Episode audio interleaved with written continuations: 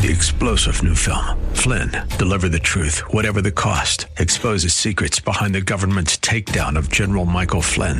Flynn knew what the intel world had been up to. He ordered the first audit of the use of contractors. This set off alarm bells. He told the truth. He was the most dangerous person for Donald Trump to hire. They had to get rid of Flynn. Flynn, deliver the truth, whatever the cost. Available now. Watch it today. Go to salemnow.com. Salemnow.com. Well, welcome back to Signposts. Thank you for joining us. I want to remind you that you're listening to um, Signpost Ministries, which is um, brought to you by Andrew Boylan and Pastor William Boylan. And if you're interested in more of what we have to say here on Signposts, you can visit us at um, pastorboylan.com. We have a website there, and you can find some information. We're going to update some of our information, talk about what we're talking about here um, on prayer these these next few episodes and the previous episodes we've been talking a lot about prayer. There's an initiative going on here at salem media on prayer and we decided to jump um, in on that with both feet be, partly because it's been such a huge part of um, my dad's ministry at, at byfield parish over the years and saw some amazing effects. And i think the stories of that um, could really be insightful for people who um, struggle in their prayer life, who struggle to understand how prayer can really fundamentally not only change your life, change the lives around you, but can bring about the will of God, that God will tell you how to pray and He will teach you how to pray and He will teach you how to pray for what He wants.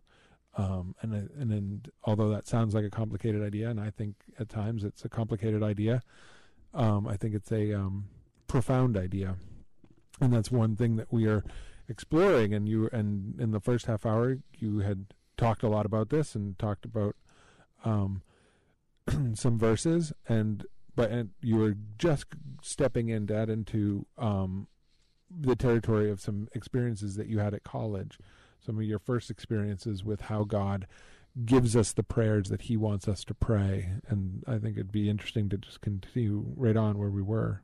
Yeah no I, I, right. Uh, we're talking about the fact that god uh, wants to hear from us and he wants to speak to us. He sends signs and he gives us what he wants to hear from us at times because we don't know for sure. We don't know until God reveals a thing to us. We are dust. We are His created beings. We are His children by grace. If we have heard the call and responded to the name of Jesus Christ, uh, Jesus says, "You come to me, I won't throw you out. I'm I'm welcoming anybody, anywhere, anytime who come to me. Whoever comes to me, I will not cast them out." What a great promise! Uh, you know, if you let, me take a minute on that, but we won't go back to prayer. But let me just take a minute on that. Think about that. Think about that.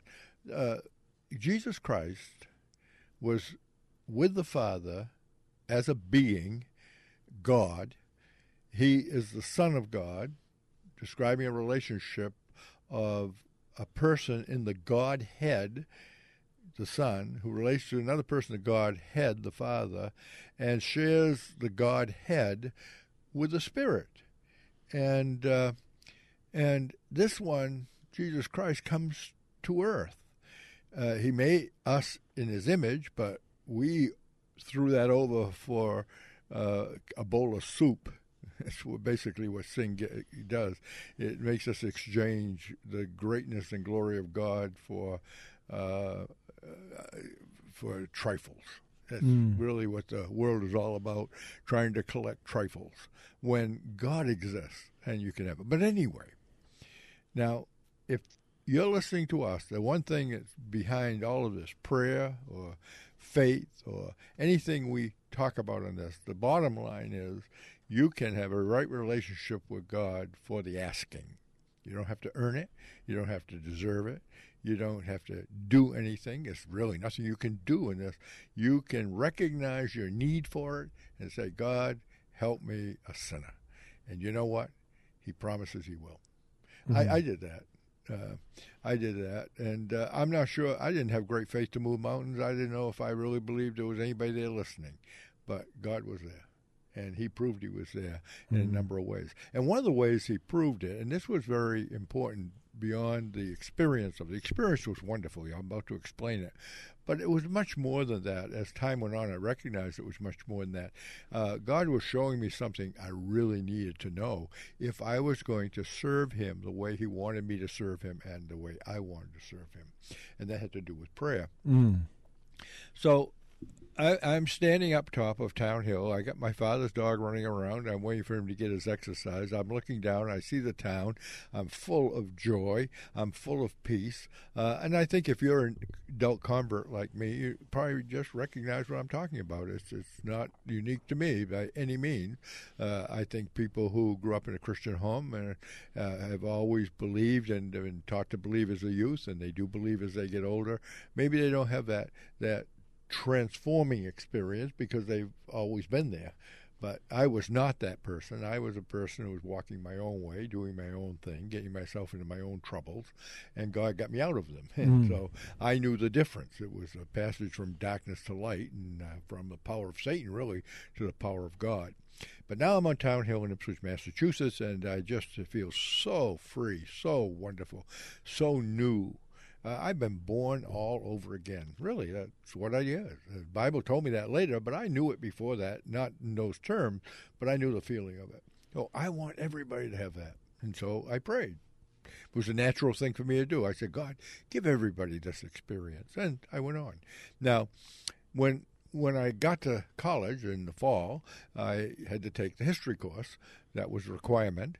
And because it was a Christian college, they spent a goodly amount of time telling us uh, how the Christian faith influenced the development of this nation. And one of the things that happened periodically in America was great awakenings of that faith. Uh, we would we were founded by people who came over here who had their faith awakened back in England. Uh, they was involved. They were involved with the Great Awakening. It was centered in Cambridge University in England, and so when they came here, they settled there or founded their own university, and in order to show that where they came from, they changed the name of Newtown, Massachusetts, to Cambridge. Mm. The reason we have a Cambridge, Massachusetts, is because these people came from Cambridge, England, and that's where their faith was born, uh, and they came here with that faith. Uh, but it doesn't last necessarily. And I'd say by 1700, uh, this there was some pretty big troubles in America, and I don't think it was a hotbed of spirituality. Uh, if uh, they had the witch trials, that wasn't exactly uh, a plus in their lives. and uh, then they had a Great Awakening again, and that's important because we were studying that Great Awakening at this college in history course, and uh, the Great Awakener in America was Jonathan Edwards. If uh, you go on com- Google or look it up, you'll find he was an extraordinary man, and he was uh, his sermon, "Sinners in the Hands of an Angry God," when it was really heard uh, began to change the climate, not just of a Massachusetts Bay Colony, but uh, it changed the climate of the 13 colonies and mm. and eventuated uh, with others who were preaching too. I know that, but it eventuated a great spiritual awakening, and arguably, arguably. Uh, that's the reason we have a United States of America. This, this great awakening, it spread all the way from Georgia up until Maine. Uh, when this awakening hit, uh, these people from Georgia to Maine had the same faith, and they were able to uh, more or less uh, get their act together in the revolution. But that that was that was that was 1730, 40, and 50. So I was assigned a, a piece from Jonathan Edwards' journal. Mm. And I can't say I didn't know he had existed. I didn't know he had a journal. I didn't know much of anything. I'm learning. Right. And I read my prayer on Town Hill in Jonathan Edwards' journal. Mm. Now you can imagine, Andrew, and I, if you're listening, imagine this. Uh, as time went on, and I read passages like this, in the same way the Spirit helps us in our weakness, we don't know what we ought to pray for, but the Spirit Himself intercedes for us with groans we can't, words can't express.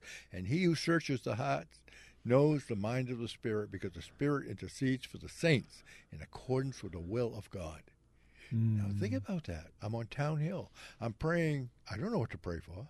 I don't know there's been a Great Awakening. I don't know there's been a Jonathan Edwards. I don't know the background of the country. Not really. I mean, I knew it as a kid. I knew uh, something about the generalizations of I could be president because we were all told in, by our mothers that anybody can be president. But uh, that didn't mean we really grew up expecting to be the president. Mm. it, it was a kind of climate of the country.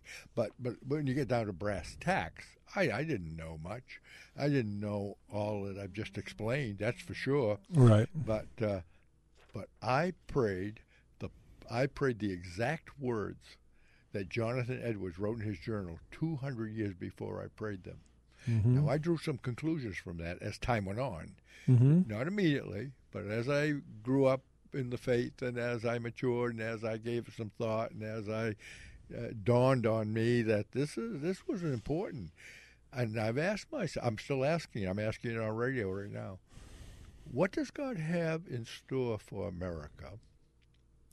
If He wanted to hear those words from me, I didn't know what I was doing. I didn't know I had all those implications in what I was saying.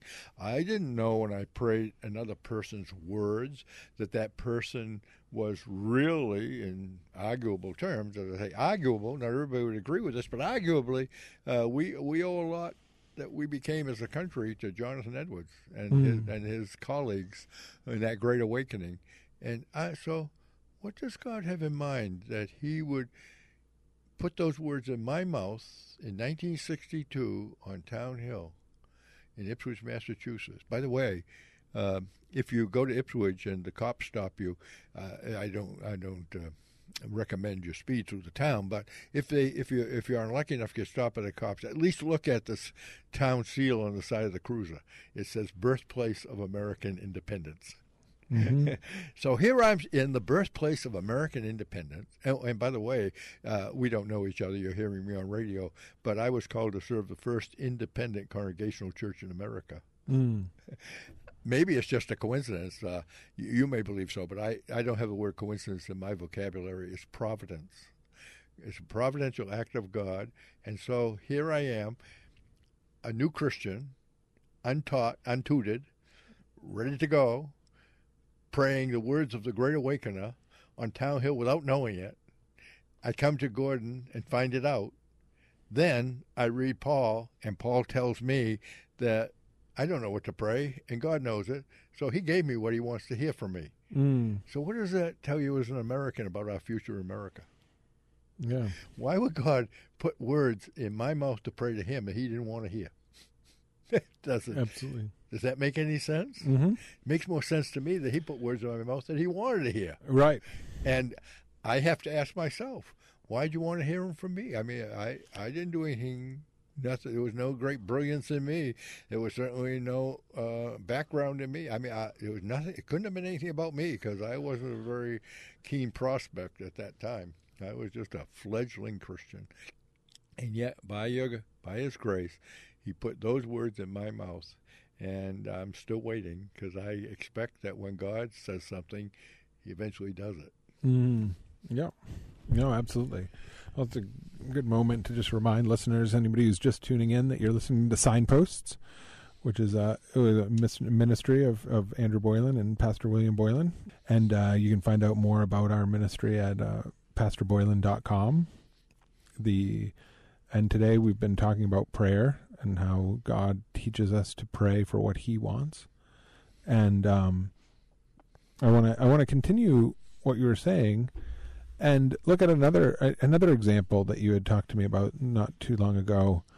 Um, early in your Christian life, early when you when you were beginning um, at Byfield, but you there were, and you you tell me the story, but there were men it, that you had felt the church was a desolate place when you started there. A lot of everybody had vanished, and they it had stopped preaching the gospel, and there were a few people who who remained um, at, at at the um, where you had been called to preach, and you were starting fresh with um, and you had and you noticed of the people that did come that men were distinctly absent and you, so you began to pray uh, you picked what did you say? Twelve men out of the.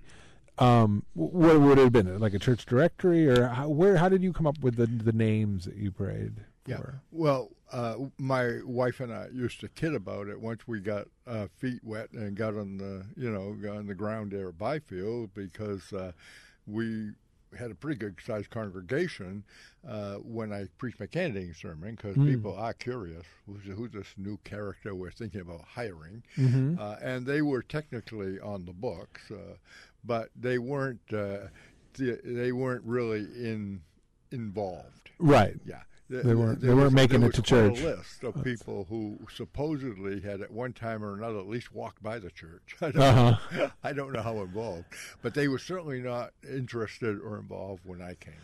So I would say, on an average, during that first year, or at least the first half of the first year, you know, 10 to 20 people might show up to worship. Uh, I was still a student. I was not an experienced pastor. I had just come out of the, oh, I was still in my senior year, actually, of the Gordon Divinity School, which then became Gordon Conwell Theological Seminary. And I and I started while I was still studying because I was going to graduate in May, but I began the actual preaching. I began to preach the Sunday morning sermon at Easter time, just a couple of months before that, Mm. end of March. So, so uh, I and I was not a youngster. I had already been in the army. I was a veteran. I came to Christ uh, in the army. I knew him personally in the way the Bible describes you can know him personally. And I wanted to know him intellectually, so I enrolled in seminary. And that's the background. And I came to this uh, very struggling church, is the best way to put it. Uh, liberalism, and I'm talking about theological liberalism, not some political ideology. Uh, ideology. Uh, theological liberalism is very simple in its root. It believes the Bible is basically a human book. It believes that Jesus is basically a human being. It uh, it thinks it has a lot of wonderful ideas that we ought to adopt. But when you get into the the real heart and soul of the Bible, is pretty much denied. It's denied that the writers of the Scripture were led to write the words they wrote by the Holy Spirit. It's denied that Jesus was an eternal person who became a human being for us and our salvation by shedding his blood on a cross. That uh, we were saved by grace alone. That uh, that the uh, that the world is as supernatural as the Bible says it is. I would say that uh, Darwin has a lot more credibility in liberal churches than uh, Moses, who wrote Genesis. So I could go on and on, but that was a, and that was the situation at Byfield, and when I uh, came in, I didn't make any bones about who I was. I didn't try to hide things so that I would get hired and then come out of the closet or something. Nothing like that. I preached a candidating sermon about a an a individual uh, who was an original in a world of carbon copies. So what I simply meant was, under the skin and down deep, we're all the same. Us human beings, we've all sinned. We've all fallen short of the glory of God. There's none that's righteous. No, not one. And then one righteous man pops up in history. A man who was not born of Adam. Uh, he was born of a woman only because his father was God. And uh, the seed was planted in her, in her womb by the Holy Spirit. He was he was all the way through his life from beginning to end. Uh, he he was uh, uh, another Adam. He was another original human being. Another, and so uh, he's not one of us. He's not a carbon copy of us who had to be repentant and deal with mistakes and correct himself and be corrected. No, uh, he he was God in flesh appearing. Okay, that was not believed in the Byfield Church, and as I continued to preach that message, I was not believed much in the Byfield Church. And what the Byfield people that were there began to believe is the sooner I was out of there, the better the church would be. Hmm. Sounds very strange, but that's what it was. And one woman told my wife flat out, We are the Byfield Parish Church in exile, waiting for the Boylans to leave. Mm.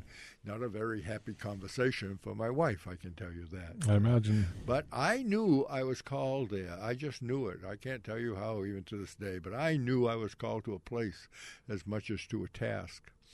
So, what do you do when you're in that situation and it's now summer? I started in March to preach it at uh, Easter time, and now summer had come. And if it was low attendance in the late spring, it was no attendance in the summer, uh, low to no. And so the church didn't try to hold Sunday morning services because they were pretty much fruitless. So the services were held on Wednesday night, Mm. and there were very few people there then. And since people were at their summer homes and doing their thing all, all, uh, all we- uh, weekend weekends, uh, I had a lot of time, a lot of free time, and I didn't want to spend it just fooling around playing cards, uh, doing something like that. No, I, I chose twelve names out of the listing, which had a lot of men. Now there were two or three men that were actually involved at church, and I met them, but the other names I took were for me arbitrarily off a list that had been developed by some former pastor. And I took these names by faith and I prayed for each one of these men every day at noon. That was part of my day. Every day at noon, I would ask the Lord for specific things for these 12 men. I asked that they would pass from darkness to light, that they would be released from the power of Satan and belong to God. I, re- mm. I prayed that they would receive an inheritance that is by faith in Jesus Christ. In other words, I prayed for them what Paul was told to do by the Lord when he was converted on the Damascus Road. He mm. said, Go, Paul, go, uh, proclaim them, proclaim me, and uh, I, and call them from darkness, call them into the light. Do that. So I said, well, if it's good enough for Paul, it's certainly good enough for me, Mm. and I did that. Within a year, seven of those men confessed faith in Christ. Hmm. But it wasn't just that; they changed their lives.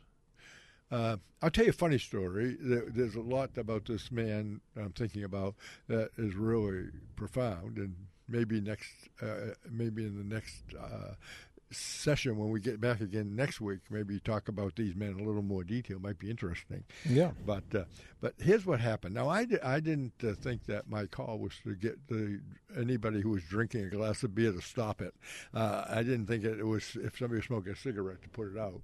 That wasn't my call in life. My call was to preach the gospel of Jesus Christ. And so I, I didn't. Uh, I, I didn't want to preach that we should become all drunkards, and I didn't want to preach that we should all die of lung cancer. No, of course not. But that wasn't my call. But one of the men, I think from his background, kind of interpreted it that way. I'm a Christian. There's certain things I can't do. Mm. So he became a Christian. He told me this. I wouldn't have known it, but he told me he became a Christian sitting at our dining room table. I mean, it dawned on him and he changed. And he was very remote that night and he changed. So when he went home, on without my uh, instructions or urging or cajoling or anything, he went home and he went right to his liquor cabinet. And he took every bottle out of his liquor cabinet, put it in a trash bag, and put it out at the end of the driveway. and uh, he went to bed. And he woke up with a start about three o'clock in the morning. And he said to himself, I'm going to kill the trash man. he's going to he's going to get that bag. He's going to stop at the end of my driveway where he picks up the trash in the morning. And I know I know he loves uh, he loves his uh, he, loves his drink. So he'll sit down a stone wall and he'll kill himself with all of this. So he get up at three in the morning. He went out. He got his trash bag. He brought it into the house, and he emptied every bottle down the sink, and then put them back out for the trash man. Now, I I, I say, uh, uh, you know, I, I'm going to emphasize the fact that that he didn't get that for the result of my preaching or my testimony or anything else. But uh, uh, but but uh, isn't it interesting uh, that he he started two or three hours after he became a Christian, he started to think about other people. and, he, and he thought about the trash man. He said, "No, uh, I, I don't know that he'll do that, but I don't think I'll take the chance because I, I, I now care about him." Yep. He could he maybe the night before he said, "Well, I'm sleepy." If he does that, it's his own tough luck. Mm-hmm. But God changed his life. changed his mind, changed his heart. It was a miraculous thing, Mm-hmm. and uh, and there was much more that told about that particular man. Uh, Mm-hmm. but it's, symbol, it's symptomatic. I've got to say two words at once. Let me say one word at a time. It's symptomatic of what happened to those seven. And then, as time went on, four more became believers. That made 11. And one man, to my knowledge, that I prayed for, never could confess Christ. And I don't want to make this, again, too super spiritual, but that's about the results Jesus had. Mm-hmm. 11 of the disciples were you know right there and uh, many of them suffered and died for their faith but one never did believe Mm. in fact he was the one who betrayed the lord himself Well, as always, it's so amazing that we come to the end of the hour so quickly. Um, but we do want to take a moment just to thank you for uh, tuning in this week to Signposts. Um, on behalf of Pastor Boylan and myself, um, we'd like you to take a moment if you have a ti- if you have the time to uh, come visit us at uh, pastorboylan.com. You can find out more about our ministry, more about the book that we're developing on prayer that we're going to be talking about, that we've talked about today, and we'll talk about again next week. If you find it on your heart, if you enjoy this show, if you've been listening for a while, we've been on for about a year now, you know, feel free to go over and um, we do accept free will donations. Um, we are we are listener supported radio. We don't exist without people who listen um, and take a moment to uh, think about us um, as they go through their week. But we do appreciate you tuning in, and we hope that we bring something to your uh, spiritual lives from week to week. So I look forward to uh, spending time with you again next week. Thank you.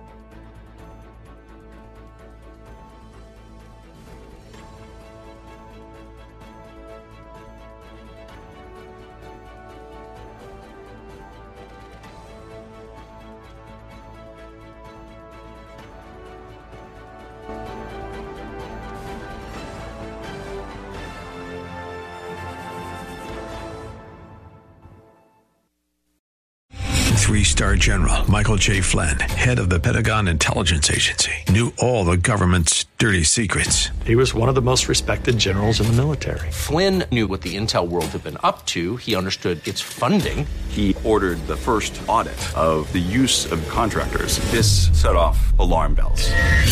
The explosive new documentary, Flynn, Deliver the Truth, Whatever the Cost, uncovers the facts behind this scandal. Flynn told the truth. He was the most dangerous person for Donald Trump to hire. I find out the worst enemy that I'm going to face in my life is right here in America. They took my assessment and they wanted me to change it. And I was like, I'm not changing it. They had to get rid of Flynn. With in depth interviews, archival footage, and never before seen personal records of the man behind the headlines. I just felt like I was drowning. Flynn, Deliver the Truth, Whatever the Cost. Available now. Watch it today. Go to salemnow.com. Salemnow.com.